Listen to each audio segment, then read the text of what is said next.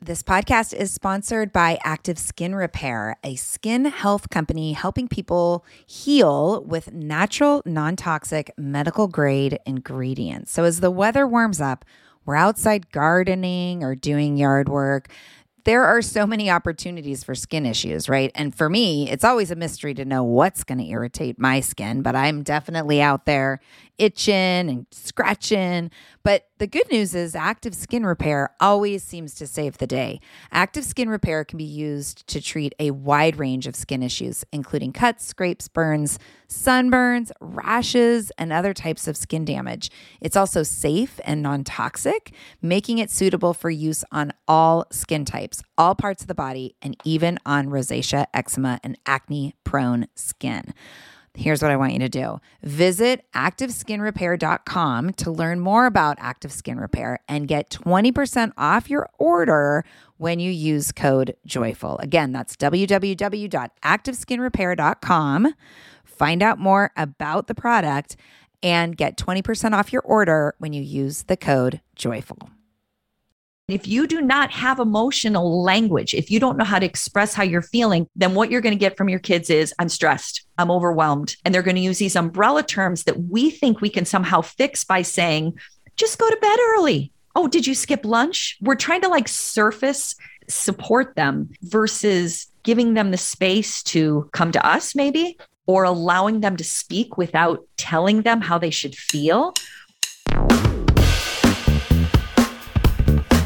Hello, my friends. Welcome to Joyful Courage, a conscious parenting podcast where we tease apart the challenges and nuances of parenting through adolescence. I am your host, Casey O'Rourke, positive discipline trainer and adolescent lead at Sproutable, a company that represents not only the growth of children, but also the journey and evolution that we all get to go on as parents. I'm walking the path right next to you as I navigate the teen parenting with my own two kids here in the beautiful Pacific Northwest. Joyful Courage is all about grit, growth on the parenting journey, relationships that provide a sense of connection and meaning, and influential tools that support everyone in being their best selves. I am so happy that you're here. And I'm loving hearing from all of you that are appreciating the podcast. I have another Apple Podcast review that I want to share with you from Aaron. Aaron Natani podcast is just what I need. Five stars. I love this podcast. Casey is so real and talks about all the topics needed for raising teens. I don't feel so alone on this journey. It's such a helpful reminder to connect with our kids and use the positive discipline techniques. Thanks for all your knowledge and encouragement. Thank you, Aaron. Thank you for reaching out and letting me know and the world know that what you get from this show matters to you. Thank you all, all of you listeners, for being here. As I keep saying, we are over 1 million downloads and 300 plus episodes strong, and you have taken us to the top 1% of podcasts worldwide. I so appreciate you. Enjoy today's show.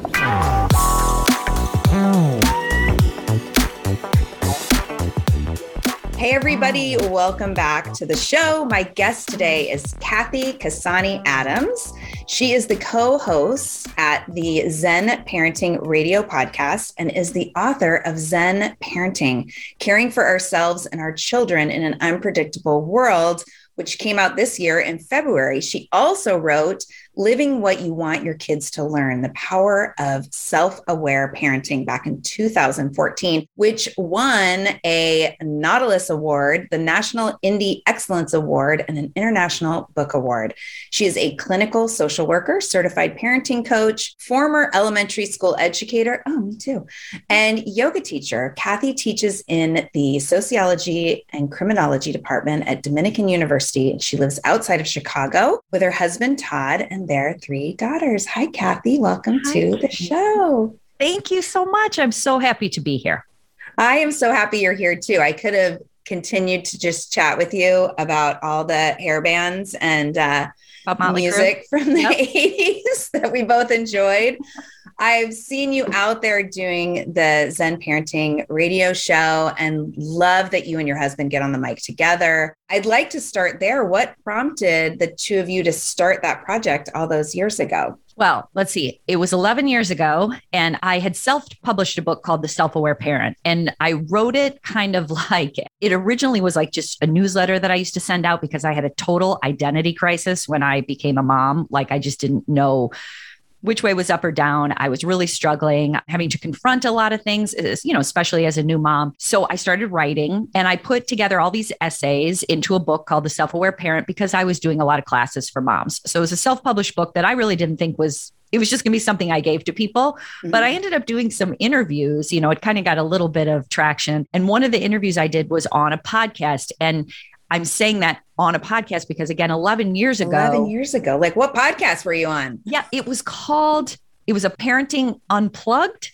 I think oh. it was called. And they actually, we worked with them for a little bit because they had a production company that we kind of attached to originally. We now mm-hmm. do all of that when we have for about nine years, but originally we were working with them. But that was the thing. I did an interview with them. They said, Hey, we do this thing called a podcast. You should do this too because we talk about similar things. And they said, But make sure that you find a partner or someone to, you know, do the podcast with because it's much easier to do it as a discussion. Like the whole thing of interviewing people was around and obviously I was being interviewed, but it wasn't as common as it is now. Mm-hmm. And so I said, "Oh, I know, uh, my husband will do this with me." Now, at the time, my husband was not in this line of work. He was not a coach. He did not have a men's group. So he was doing his sales job. We were having our very typical life, but he and I had all of these deep conversations all the time where our children as young as they were the time would get annoyed because they'd be like, "Will you guys stop talking? Will you guys stop? You know, kind of pay attention to us, kind of thing." And it wasn't arguments; it was more like you know, unpacking things and, you know, taking off the layers of things of like, where is this coming from? And probably a lot of that started with me. I'm a therapist and that's kind of the way I've always thought. So mm-hmm. we would mm-hmm. always really dig deep. But I kind of signed my husband up before he even knew it. And he's such a trooper. He's so like beyond a trooper. He's just always willing to do something outside of his comfort zone.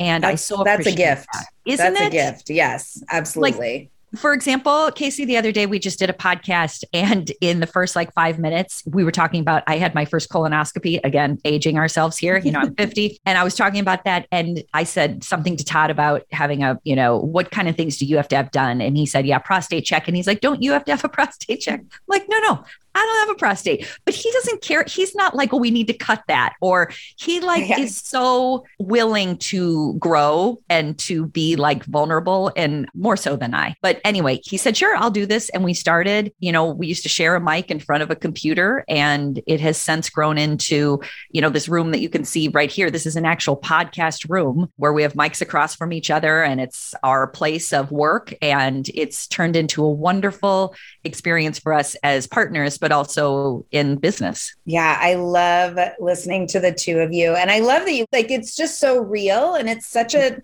fun example of relating, like yeah. listening to two people who are raising kids and married to each other, relating to each other. I had my husband on one time. Yeah. it was so painful, Cathy. like the poor guy. I thank God I didn't marry myself because that would be a train wreck. But he is so opposite personality wise. And I feel like the whole time he kind of was waiting for me to trap him into some like confession. And oh man, it was hard. Shout out to Ben. We all love Ben, but we all love him. yeah, he's fabulous. And yeah, you know, very chill. being on a mic like my best friend from high school who you know she's obviously watched me do all these things and, and i put blogs out and newsletters out and i do these interviews. She's like i don't know how you know put this information out into the world the way you do. I think that the first thing i want to say is that the podcasting part, one of the things that Todd and I had committed to way before becoming podcasters is we are not the same people at all. I mean, we have very different perspectives. Our original tagline was, you know, I'm emotional, spiritual, he's practical, logical. How do we find harmony kind of thing? Mm-hmm. And those that's the truth. You know, we are different in that way. He's more extroverted, I'm more introverted. The big but in there is that's kind of the ability to have reflective and respectful discourse, even when we're not the same, which we're not supposed to be, mm-hmm. is the ability to be vulnerable enough to realize you might not know every aspect of something and that someone can see something differently than you. That's kind of the practice. That's the other reason we like talking because we like the challenge of how do I keep listening? How do I show yes. up for this, even though, and, you know, just to what you were saying about Ben, there are parts of podcasting that Todd would prefer we market more or become more businessy. And I'm like, no, this is something I want to keep about you and I. I don't want any other intervention. My point is, is that the practice is all of us are so different. And how mm. can we relate to each other in a way that's respectful and engaging and compassionate? Yeah, love it. And the content you put out is so useful. I always listen and think, well, I really appreciate. I listened to a show recently, and you pulled out a Brene Brown and Dax Shepard interview and kind of highlighted this one place. And I so appreciated that too because I'm hearing like two, three generations out ish, right? Like I heard that same interview and I was like, oh, Brene Brown is capturing something that I try to capture. And then I'm hearing you capturing that, saying the same thing. And it's like so powerful when we can send the same message through multiple vehicles for people to hear over and over again. So I'm just grateful for your work. I'm grateful for your work. Thank you. And it's my favorite thing too. Like someone, I did an interview yesterday and someone's like, what gets you up in the morning? Like, what do you love to do? And what you just said, Casey, is what I love. I love finding the commonalities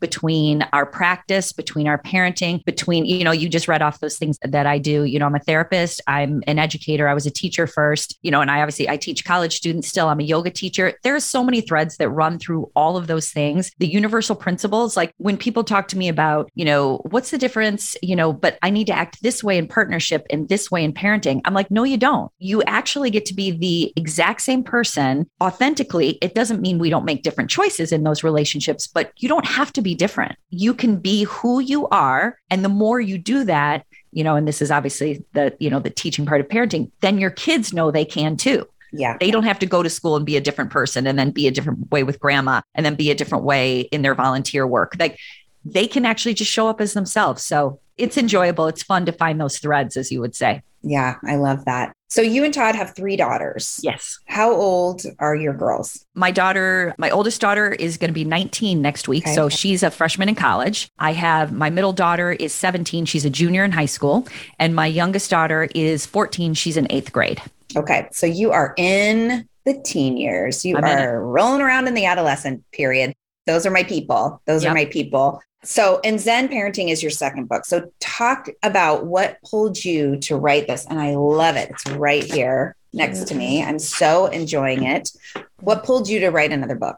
Well, interesting. I knew I wanted to write another book. Like you said, the last book I wrote was in 2014, and it is really a collection of essays, which is typically how I write. I kind of write in story where I'll share a situation, something that happened, or something I observed, or something a client told me. And I try to incorporate the universal principles into it. Like, here's what's happening. Basically, how can we look at this differently so it doesn't feel so daunting? So I put something together that was similar to that. And when I presented it, I did this book traditionally where I went through my agent and went to traditional publishers. And they were like, yeah, this is great, Cathy, you know, nice essays. But they're like, can you put together a chapter book? Like, so we can have, like, you know, in the traditional publishing world, I think they prefer the like eight steps to, and oh, yeah. How many ways can we? You know, this whole story. Uh-huh. So while I didn't, as if, eight, as, yeah, as if, right? as if we could like have this linear path to this thing. But I was like, you know what? This is an interesting challenge. Can I write a chapter book? How do I put together all these kind of fluid concepts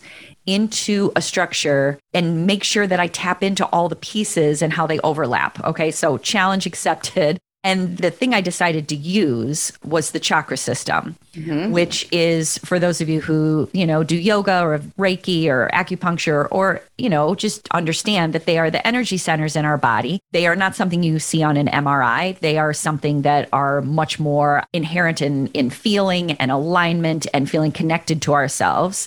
And the chakra system lended really well because each aspect of our being from one to seven, and you know, I know people can't see me because they're listening, but it's throughout the body. There's a specific role or a phase or an understanding or a developmental kind of growth that happens in each chakra system or in each chakra. So I could kind of put all these issues, like, for example, chakra one, a sense of belonging and groundedness. Mm-hmm. I could mm-hmm. talk about belonging and groundedness there. You know, creativity, I could talk about in chakra two. In chakra three, I could talk about sense of self and so on. And so it provided a structure. And so for people who are like, the chakras don't mean much to me, Cathy, it's okay. It doesn't it's matter. just a scaffolding. People who love chakras, go find other books that are similar in that you can get a deeper understanding. There's such a wealth of information. But this is more like a structure to talk about a lot of different aspects, how they, you know, connect without feeling too daunting and you know taking them one step at a time and realizing again that they are not linear that it's not something where you just you know understand belonging and then everything is easy from there on up. These go back and forth. You know sometimes we need to focus go right back to chakra 1 and focus on belonging and then we mm-hmm. can get back into our heart center. You know it's a yes. practice Warmer, sunnier days are calling. Thank God. Spring into summer is my favorite time of year.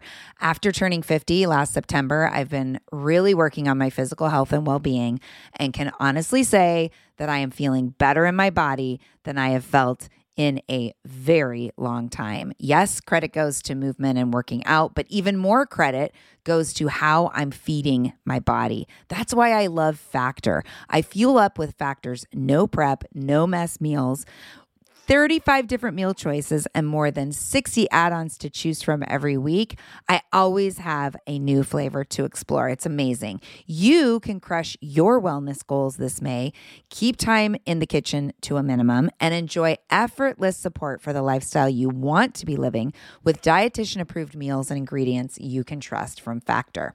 Head over to factormeals.com slash joyful50 and use the code joyful50 to get 50% off your first first box plus 20% off your next month.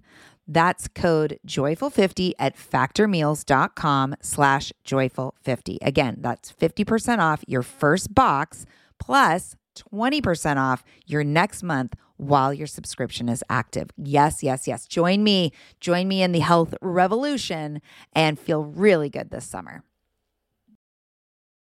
Hey, so I'm so excited. I want to share with you about one of our new sponsors, Starglow Media. They have this amazing show for all of you with younger kids called Mysteries About True Histories. Every episode follows Max Molly, who have just been recruited into a secret order of problem solvers and on adventures through time packed with puzzles and hidden equations, histories, and laughs. You all know Alana, our co founder at Sproutable, she listened to the show with her seven year old and loved it.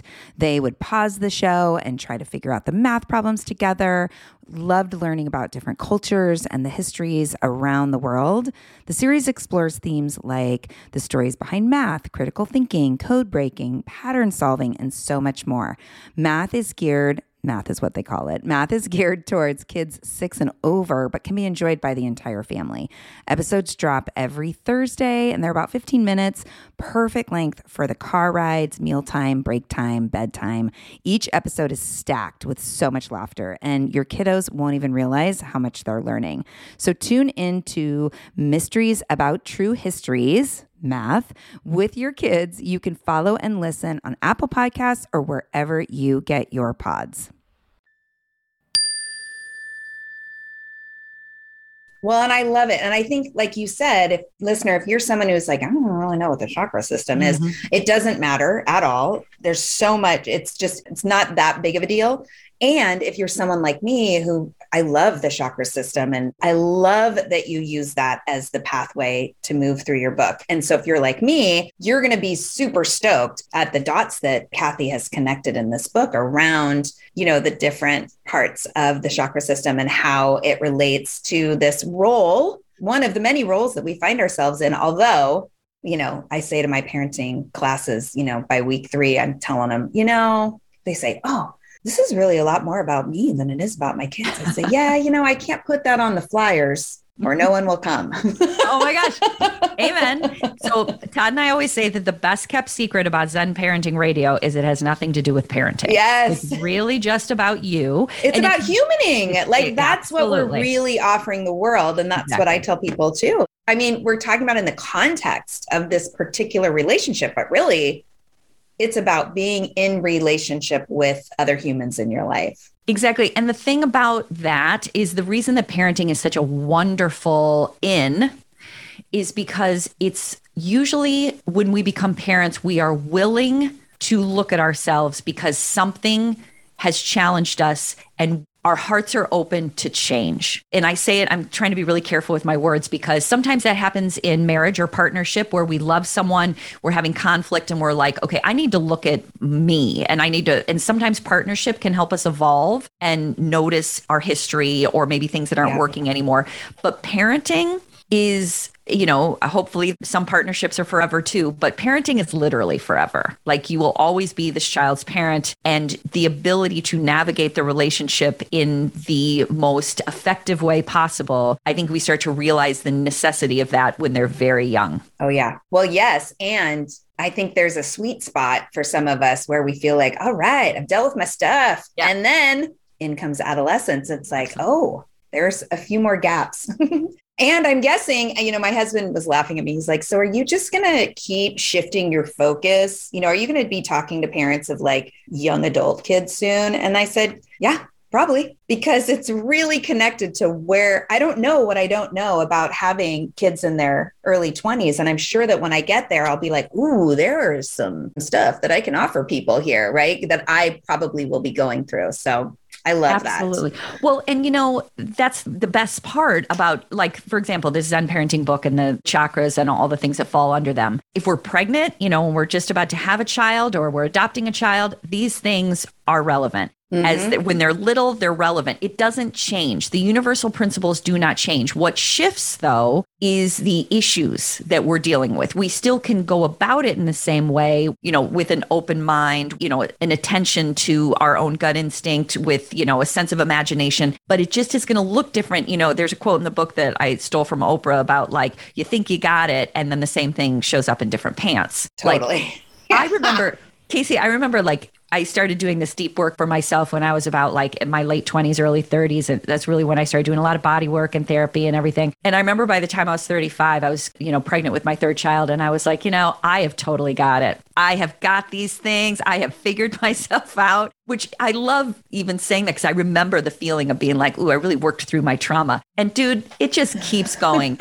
I mean, there are things that even this morning that I'm mm like, ooh, I got to take a look at this. Like, and I don't mean that to be negative. It's actually no. becomes, it's a human issue. We are always evolving, things are always changing. And a lot of the things we have to deal with are external, you know, yeah. where we have to figure out how to integrate, you know, grief when someone is sick or someone has died or a change or our child going off to college. You know, we have to figure out how to integrate new information. And that takes practice and it's not easy. Yeah, for sure. One thing that I loved straight off the bat with your book is the introduction, mm. because you make an intention at the start to highlight race and equality, sex education, gender identity into the conversation right from the start. So, talk a little bit about why this was important to you. Well, the book was basically written, like I said, where I had laid out the chakras and I had kind of figured out what went where. And then it was uh, a couple summers ago, it was the height of the racial justice, you know, issues that were finally coming to our attention. If they hadn't already, it was, you know, we were definitely shining a light on it a lot more. And I'm a social worker. This is what I teach my, I'm, the two classes I teach are sociology, the family, and intro to social work. So all of these things that are at the beginning of the book about inequality, social justice, gender identity, identity, sexuality, and then disrupting gender norms. Mm-hmm. These are the mm-hmm. things I'm teaching and talking about all the time. And I realized during that summer, how do we as parents or as humans practice self awareness and be really honest if we hadn't yet considered these things, if we hadn't incorporated these ideas into our own history, how we were raised, our beliefs about these things, and maybe beginning to question ourselves about old stories you know, if it be prejudice, if it be fear, if it be simply like, and I'll use this again, like stories that we heard through childhood that we have to be like, wait, is this true? Or our own traumas about, you know, the names people called each other or how people were identified as being good, bad, right, or wrong, and really starting to open up our minds because the children that we are parenting right now it's a completely different generation. They are so much more open to these concepts that I'm mm-hmm. listing at the beginning of the book, they are so much, and I'm going to use this word smarter than we are about what equality looks like, what it means to discuss race, what gender identity is. And they have a lot of like, yeah, it's fine with them. They don't mm-hmm. see it. They don't have the fear and the structure around it that makes it a scary place to go. Yeah. And so we as their parents need to, if not catch up, because that might be hard because they, you know, they were They're able to embrace ahead. this. Yeah. They're native in this, you know, like good word. Yeah. Good word. They're native. So it's kind of like learning a language when you're little and it's just in you. That's how they are. But what we can do is become more educated, be willing to listen, asking our kids questions, and not imposing our old fear and trauma on our children. So it's interesting because I remember like showing it to my editor and being like, this is essential. And mm-hmm. he was very supportive. There was no like, I don't want it, but there was a lot of like, we had to kind of change the book a little. I'm like, I realize that I can't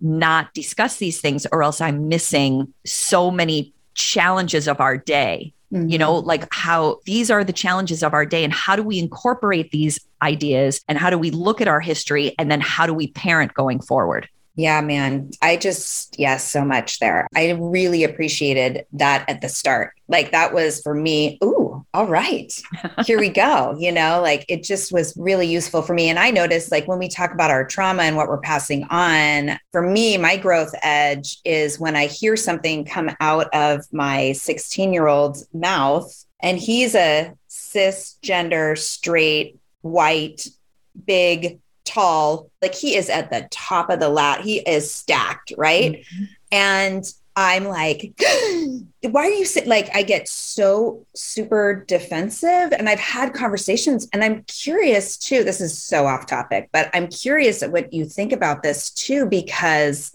you know, like the straight cis white guy is kind of not the, everybody's favorite right now. And here I am raising this kid and i'm wondering energetically how he's picking up on that and mm-hmm. what meaning because he's ever they're always making meaning but like what meaning is he making around that and so i'm trying to be really careful while also holding this responsibility like dude you've got serious power yep. you know and let's use it for good right yes. sometimes i wonder am i making this messier than it needs to be mm-hmm. or is it just simply really messy yeah, I think you like just uh, what you just said is the two things you ended with are the two things that I would say is that it is going to be messy. And I think that is what I learned so much in the last, you know, I would say the last 5 years about this development and tapping into all these issues that are at the front of the book is there's no way to do it without getting a little messy because we have to be willing to say things we haven't said. We have to be willing to look at things we've been unwilling to look at. We have to consider other people's perspective. And again, I thought I was so good at this. You know, this yeah. is what I learn in social work, you know, it's constantly putting yourself in other people's shoes, but that's not what it is. It's about right. don't put yourself in my shoes. Listen to my story. Yes. you know be present for this. So the thing about your son is the reason this is a constant conversation in our home is my husband runs a men's group and it's an international men's group he's done a fantastic job with it you know now it actually covid made it much more virtual which allowed a lot more men to become involved but i will tell you the majority of men not all but the majority of the men are cisgender white men so this discussion is really important because i have had to you know in supporting him and what he's doing, remind him of things that they're missing. And again, that makes it sound like I'm doing the work and I'm not. But I've had to point out to him, like, are you guys talking about inequality when it comes to, you know, women? Are you guys talking about disrupting gender norms? And initially, they were just focusing on how to connect as men because, as you know, a lot of the statistics around men and loneliness and mm-hmm. discomfort with emotions causes a lot of challenge later in life. A lot of men don't have friends, you know, and there's a lot of fears that, you know, interesting. The suicide rate for men over 45 is very high. So, they were focusing on that reconnection. And I was like, while you're doing that, can you start to talk about these things as well? Because while you're focusing on making sure everybody's okay, you also need to think about your language again, the power you hold in this world. Mm-hmm. And that while we need to support our boys, I do a whole chapter about it. You know, I talk about gender equality and the way we disrupt norms when it comes to girls. But same with the boys, they are not benefiting from this inequality. They are hurting. Mm-hmm. You know, we are not helping our boys by keeping this distinction. You know, if we were more balanced, they could let go of a lot of the challenges they have, like right. not being able to express emotion and the Yeah, violence, and anger. posturing, and, oh, You got yes. it. You got it. So I don't think I have an answer for you as much on, as Cathy. come on. I know. Here's my one, two, three, right? Um, Three steps. Three steps and that's all you need to do. No but it is the what you're doing having the messy conversations. And you know the word privilege has kind of gotten a bad rap because we're trying to figure out what that word means. I mean we know what it means but sometimes we throw it around as a weapon. Yeah. and i think if we can look at the word privilege and talk about that when you have it just like you said how are you going to use it? Because instead of feeling guilty about it recognize where you are, what you have, the opportunities you've been given, and reach your hand back Mhm. or turn around and look or look to the side and notice where you are. It's really just about being present to what you're experiencing rather than believing it's all the same for everybody. Right. Well, that's pivoting us towards your use of the word Zen. So, Zen Yeah. parenting radio and the Zen parenting book. So, you know, I think most people have kind of this loose idea of Zen. It's like I'm sitting cross legged with my fingers touching and I'm oming, right? Yeah, that's what Yeah. Zen means, right? for sure. But really, for me, honestly, it's about just this feeling of being an experience of peace and feeling settled and really connected to myself in this present moment and then in this present moment as best as I can. Right. Mhm. And so, what does it mean to you, especially in the context of parenting? Well, I read this great quote. It was from Jane Hirshfield, and I'm going to not do it exactly the way she said it, but it was something to the effect of really what Zen means is everything changes, everything is uncertain, pay attention.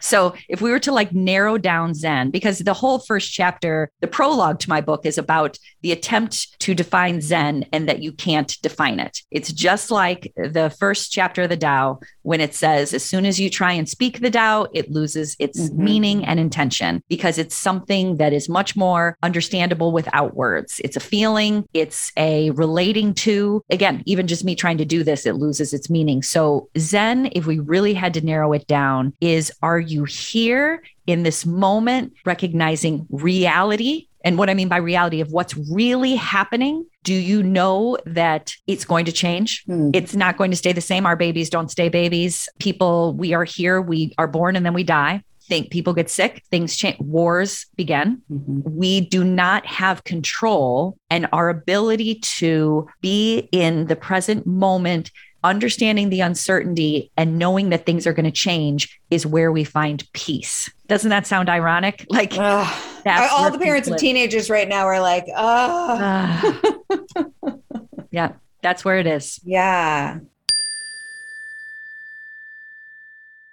When it comes to raising kids, there's so much to consider. Things like what do we feed them? When do we feed them? How do they sleep? What does it look like to raise kind kids? How does their nervous system work? How do I keep myself calm? What are my triggers? There's so much that comes into play, and we are distilling all of that information for you at Voices of Your Village podcast, where we bring experts in the field of early childhood and education and psychology and across the board so that you don't have to comb the internet for information. You get to show up and hang out and have shame free, judgment free conversations and insights into what it looks like to raise kind, empathetic, emotionally intelligent humans. I'm Alyssa Blask Campbell. I have a master's degree in early childhood education. I'm a mom of two, and I am walking this journey right alongside you doing this work. Come hang out with me at Voices of Your Village, and we can dive into real conversations with actionable tips.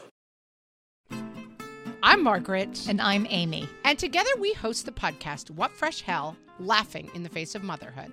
Margaret, I would say you're sort of a where are my keys kind of mom. Correct. Sometimes a where are my kids kind of mom. Well, you're Amy more of a we were supposed to leave 35 seconds ago, mom. I mean, touche. In each episode of What Fresh Hell, we come at a topic from our usually completely opposite perspectives. I bring the research. And I bring kind of the gimlet eye. Like, is that research really going to work, people? And almost 10 million downloads later, we're still laughing. We also talk to experts in the parenting field, plus parents with stories we can all learn from. We make each other laugh, we challenge each other's assumptions, and we have what we think is the best parenting community on the internet. Check out What Fresh Hell Laughing in the Face of Motherhood wherever you listen to podcasts.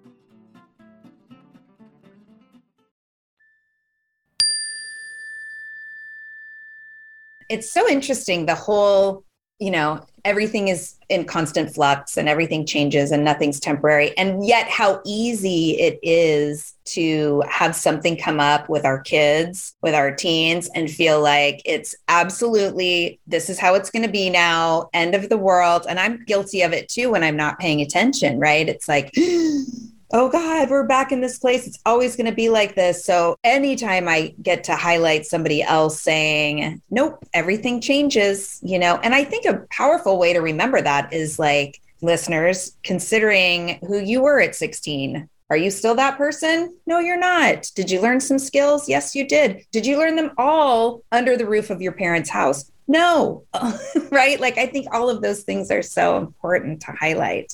I just had like the one you described. I had a morning like that. I had a morning where like it felt like, oh no, backpedaling oh no, we're here to where we were before. Oh no, what's this going to look like? And what I have done, Casey, is in my room, and I started this like seven years ago, but it changes. When I have learned something, when I have recognized that something has changed, or when I have found a quote, if it be from someone else or something that came into my mind during meditation, I put a post it up on my wall. I saw so, your Instagram post yeah, about this. Yeah. Usually I don't share that because what they I say is very personal to me. So I took a corner that I felt like, okay, because that just one eighth of the wall. So see, this is why Todd's so amazing. This is part of our bedroom, and I've done this all over the wall. So Ben's like, I, no more post. I know he's so like, over my. Post. He's like, really? And let me tell you, I've taken them all down and then done like a ceremony in the backyard and burned them and let mm-hmm. them, you know. But then I've started over because when I sit in that chair, I look around at all the post-its and it's me talking to myself. Mm, you that. know that something changed, Cathy. You told yourself right here. You saw things were hard and it got better. And also, this was a really good day, and you can own that without feeling like when's the other shoe going to drop. Mm-hmm. You know, like you can embrace that and not feel guilty. You can be like, you know, good days or good moments or good hours are something that we can't hold again uncertainty and change but we can have a moment of you know gratitude we can have a moment of taking it in i do a lot of you know as a yogi a lot of like breathe that in you know mm-hmm. because then you have a memory of it love it yeah. So it's just a, actually, my daughter just told me something the other day and I told her I was going to share this. She started journaling, my 14 year old, she started journaling about a year ago and she's kind of reached an anniversary of when she was journaling. And she said, you know what? I realized, mom, she goes, I haven't had a bad day in a year. Mm. And what she meant by that was she's had plenty of challenges, issues, things with the family, things in the world. But what she meant is because I've journaled, I can see that something good happened every day. I love that. Right? Yes. I thought that was so wise because I journal too, but I had never really picked up on that inherent truth. If you write down something good every day, then you didn't have a bad year or a bad, you know, yeah, there was good in all of it. Yeah. God, do you ever look at your girls and think you are? I mean, when you said like your personal growth and everything and age 35, like 30s was the beginning of personal growth for me. Yeah. And I'm watching my daughter like just have these profound processes and insight. And she, I, I, always tell her, I'm like, Ron, if we met and I was 19, you wouldn't get anywhere near me. like, you would be, you're a lot. No, thank you. Yeah. I mean, it's just, it's amazing. And I'm, you know, mm-hmm. she's a journaler as well, and she follows the moon and I have to borrow incense from her, which I think is really cool. You know, like it's just, uh, yeah. Well, I think that's been, I used to run a women's group and I still kind of do, but now we just kind of meet for coffee more than the, you know, the deep part. But one of the things that I loved is we would talk about how our generation of parents, if we call ourselves Gen Xers or, you know, shout out Gen X. Don't forget about us. I know. My kids call me, they're like, okay, boomer. I'm like, no. I am so not. I mean, like, talk about being further, not to like throw any boomers under the bus, but Gen X is so different. You know what I mean? Yeah. Yeah. It's real different. I think that our generation, Gen X, we have been a bridge to this new way of being. And I'm not trying to give ourselves credit and pat ourselves on the back because every generation is a bridge to the next. Well, I'm you know? going to own it. I'm going to own it for us. I will take that compliment. take But that is, I think, our ability to, I think we've done a lot of work with looking at our history and the way we were raised. And we have looked and said, how do I want to do this going forward? And part of that is because of who, when we were born, in that, you know, my parents are the children of Depression era parents. And so their shifting and evolving was really more about we don't need to save every piece of food in the basement and make sure that we're, you know, they had to change different kind of things. Whereas we had a little more space to look at our hierarchy of needs, you know, using Maslow Mhm. here and look at our self actualization and say, there is more we can do to grow as a species. And we can start to open that up and talk to our kids about emotions. And so we have been a bridge to this change, and our children will be a bridge to the next place. Ugh, I'm so glad. I'm grateful for that. Yes. So if I had to pick my favorite chapter, it would be chapter five. I love the right to hear and speak truth Mm. is the title of that chapter. And I think it's because this is always my growth edge. I mean, I'm a talker,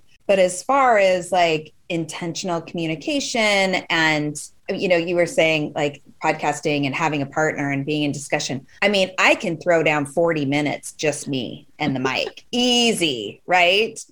And being present with what my teens are communicating with me and also what they're actually asking for. I'm always working on being connected with myself enough to tune into that, which is not always what they're asking for with words, mm-hmm. right?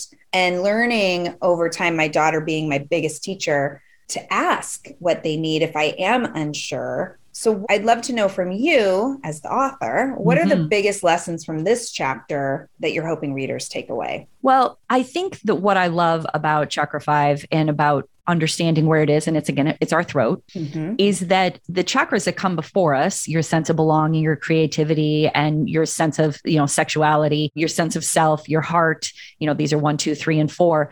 If you're very disconnected from those chakras, it will be very difficult to speak who you are. I really feel like they're like I often call as a therapist, I often call the this chakra our bottleneck.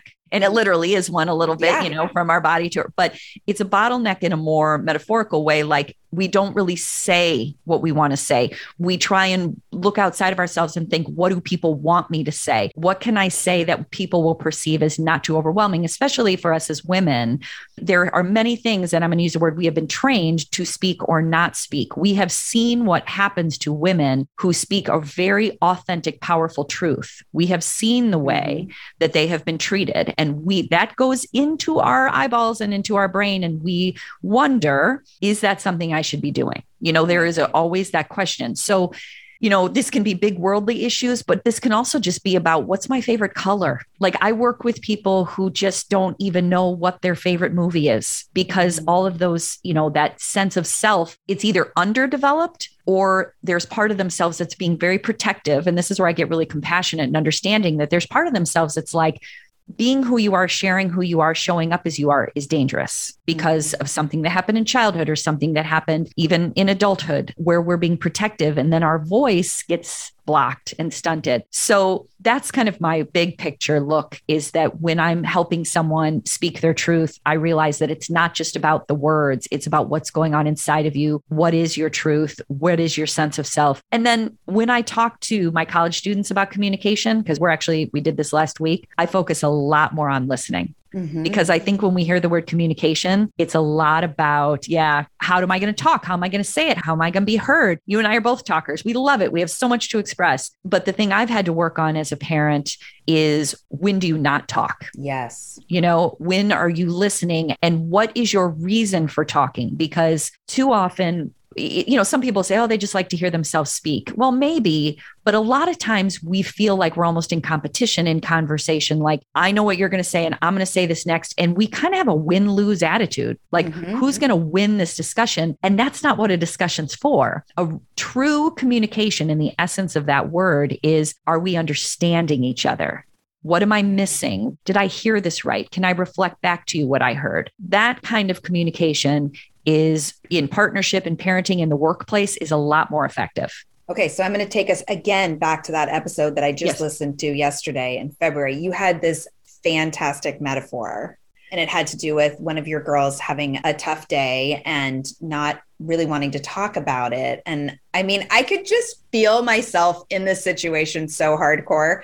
But the metaphor you used was, and I tried to explain it to my daughter. I was like, oh, it's so cool. And I just butchered it. I'm like, well, Cathy says it way better. But the metaphor of you know our kids are having like in the moment of having a hard time and we want to be supportive and so we show up and we ask questions and you said you know we're basically asking them to talk to us with a mouthful of glass. Yes the mouthful of glass. The yeah Todd mouth- loved that too. It's so good. Like it's so perfect. So Mhm. talk a little bit of, like tease that apart a little bit. So I remember this conversation. And so, just so you know, and because I'm sure you have your own way of doing this too, Casey, but the way that I experience thinking is I see pictures. Okay. Okay. So it's been helpful in metaphor and analogy, but as a kid, it was very hard to translate because the pictures have feelings. So even though, and this gets really funny because words is my love language, like of the five love, love languages, words mean the most to me and I share them the most. Yet words to me, it's not really the words, it's the energy behind them, it's the picture I see. So when I think about my kids coming home after a difficult day or waking up and it's been a difficult morning, and we as parents are asking them all these questions, which really we're doing because we want to relieve ourselves of feeling like there's something wrong, right? We're Yeah. waiting for them to say, I'm fine, or Yeah. no, mom, I got it figured out. Because then we feel better and we're like, okay, go on with our day. that alone is so huge. Like Right. everybody hit your little back button and listen to that again because we want to relieve ourselves of feeling like it's okay. Everybody's Yep. okay. Everybody's 100%. okay. okay. Carry on. Absolutely. And yet, when we are forcing our children to talk to us so much about what they're feeling, and their feelings are so on the surface and they're unresolved and they're just feeling it in their body, the visual I get is it like hurts to speak. And it's like if you had a bunch, I know this is kind of a, it can be a harsh analogy, but if you had a mouthful of glass, every time you spoke, it would hurt. Right. And I kind of feel like we often force our children to say things to us and they learn a way to speak to us just so we're satisfied. For example, how was your day? Fine. Mhm. And then we're like, okay, good. And we as parents sometimes are like, oh, my kid doesn't share anything with me. It's because they feel the pressure to. It's because they know what you want to hear already. It's because they don't want to lecture about how to do it better. Mm. It's because they're not sure what they're feeling yet. These are kids. They don't, a lot of our children, like, you know, I'll bring Brene back into our conversation, you know, Atlas of the Heart, which came out this year. She was talking about the reason she focused on these 87 emotions, and there was a lot more than that, but she narrowed it down, was because she realized people only understood three emotions. Right. And if you don't have sad, sad, scared. Right. Exactly. And if you do not have emotional language, if you don't know how to express how you're feeling, then what you're going to get from your kids is I'm stressed, I'm overwhelmed. And they're going to use these umbrella terms that we think we can somehow fix by saying, just go to bed early. Oh, did you skip lunch? We're trying to like surface support them versus giving them the space to come to us, maybe, Mhm. or allowing them to speak without telling them how they should feel Mhm. or oh my god the worst and i'm hoping a lot of parents don't do this but any kind of i told you so or i already told you that last week or didn't you hear what i said? That is like you're putting up bricks. Yeah. there's a wall that's going to be built because as soon as we start to say i knew it before you they don't want to talk to us because everything they share becomes kind of weaponized like i already knew that before you. So this consciousness this presence to allowing our children to share when they're ready. You know, like again, one of my daughters is so good with me about because I'm a talker, talker, talker, like I am right now. And she'll say, Can you just give me a hug, maybe? I don't need your advice. Like, and sometimes I'll be like, Okay. And she'll be like, I'm not ready for the hug. But that's really all I needed in that moment. Like, I've already kind of annoyed her enough where she's like, I'm not going to give the, you this hug. But I could have really used the hug versus all the words. God bless those kids. Right. I know. They know. Yeah. Well, and I also appreciated what you talked about, which was, you know, they're having an internal process Mhm. and we want to get in there with them, right? Right. Roll around in that process with them. When sometimes you talked about we can support in the external experience. And so I think you you were mentioning like, hey, can I switch out your laundry or can I make you your lunch for tomorrow? And I, I really love that, especially for those of us that it's hard for us to not do anything, right? It's mm-hmm. hard for us to just leave it. And it's useful, like a few less things that are kind of weighting down that teenager who's working out the glass in her mouth. Exactly. Yeah. Exactly. Yeah. And like, you know, something that we have to remember as parents, and again, this is the big self awareness piece, is sometimes our kids will have learned something like maybe they texted someone and they weren't too kind on the text, or they snapped something they shouldn't have. And then they kind of got in trouble with their peer group or with an adult and they were, and that was challenging for them. And we're like, okay, whew, they learned a lesson. And then something similar happens six months later, two months later, a year later, where maybe they say something or again send a text. And we're like, I can't believe you didn't learn that. Didn't you learn your lesson? Or it's almost like we believe that our kids are going to have like one experience and like embrace that for the rest of their life. And the reason I'm saying this is we as parents may go, well, yeah, but do you parent? Yeah. Exactly. How many mistakes have we? I'm 50 and I'm still showing up in conversations sometimes saying something I learned at 12 to not say. Yeah. And 100%. so to give our children that grace of their own humanity, that they're learning things in a different time on a different schedule, and to step back from the didn't we already fix this? Because they're not like little robot humanoids. They're like human beings who are very similar to us. Mhm. And I say that in a positive and more challenging way. The challenging way is our anxiety, our depression, our fear, our trauma, they're going to have it too. Okay. Maybe not all the time, maybe not in a, um, a clinical way, but they're going to have experiences with it. At the same time, the resilience we've experienced, the hope we've felt, the imagination and great ideas, they're going to have that too. So if we're more in tune with ourselves and our challenges and the way we've gotten out of it, we trust them more because we're like, they have what we have too, Yeah. I love that. you know? Uh, I can't believe how fast time just went. Oh, Oh. we're not done, are we? I know we're so boy. not done. Oh my gosh. well, and I just want to let listeners know another piece of this book that I think is makes it really practical and useful in to integrate into your life is at the end of every chapter, Cathy has you know, invitations to journal, to practice, to put what she has laid out so beautifully for all of us into practice in our relationship with ourselves, in our relationship with others. So I just can't say enough about this book, Cathy. And I'm so, so glad to have had you on. This has been so much fun. I know. Yes. Is there anything else you want to make sure you leave parents with today? Well, first of all, thank you, Casey, for having me. This is so fun. Like, I, I, love meeting fellow podcasters, fellow Gen Xers, fellow parents, you know, having the same experiences. It's really just a joy to talk to you. And I would say that for people who were interested in our conversation, obviously there's the book, but zenparentingradio.com is our website. And Todd and I, obviously the podcast has been out for 11 years. So there's a million and one podcasts. Yes, so many. From.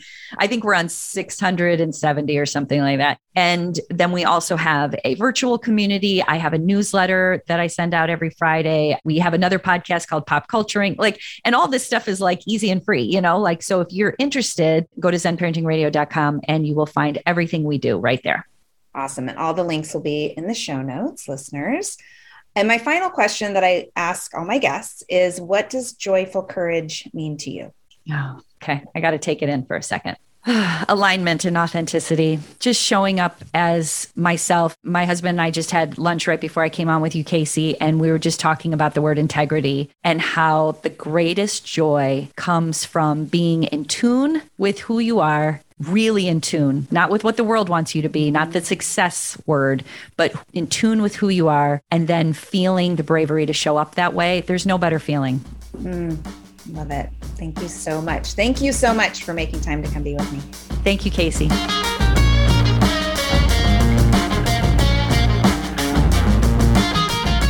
Okay, yay. Thank you for listening.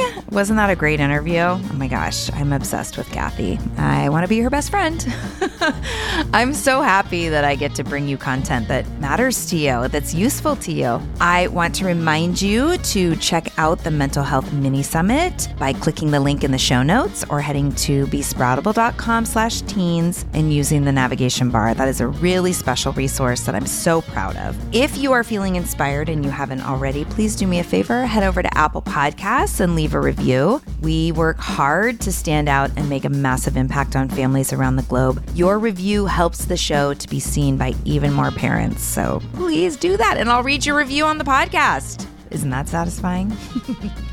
Thank you so much for my team at Sproutable, Julietta, Alana. Thank you, Rowan, for handling the show notes. Thank you, Chris at podshaper.com for making the show sound so good. And thank you, listener, for tuning in and letting me know that you love this space that we're all holding together. Don't forget, you can go over to Facebook too, to the Joyful Courage Parents of Teens group and continue the conversation there with like minded parents. Yeah, that's it. That's what I got. Thank you, thank you, thank you. Love you. Take a deep breath. Make sure you're drinking plenty of water. Get outside for a walk. I'll see you next week.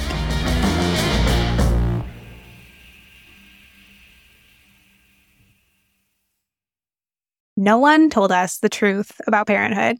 Why? This is the podcast everyone needed before they had kids because now that those little ones are here, whew, there is a lot to unpack. I'm Rachel Shepardota, and I am your host for the podcast No One Told Us, where we tell the truth about parenting and let you in on all the stuff you really should have known about before having kids. I am the founder of Hey Sleepy Baby, but this podcast is so much more than sleep. We'll be diving into all the topics that you really care about and need to know while you do your best job raising those adorable tidy humans. Our goal is to just make you feel less alone and less overwhelmed. There are so many things that no one tells us before becoming a parent, and I think that we should really pull back the curtain on becoming a first time or second time mom or dad to share the good, the bad, and the ugly. We'll have a little education, a little fun, and a whole lot of heart that goes into each and every episode. So join me and our amazing guests each week to hear us talk about what no one told us.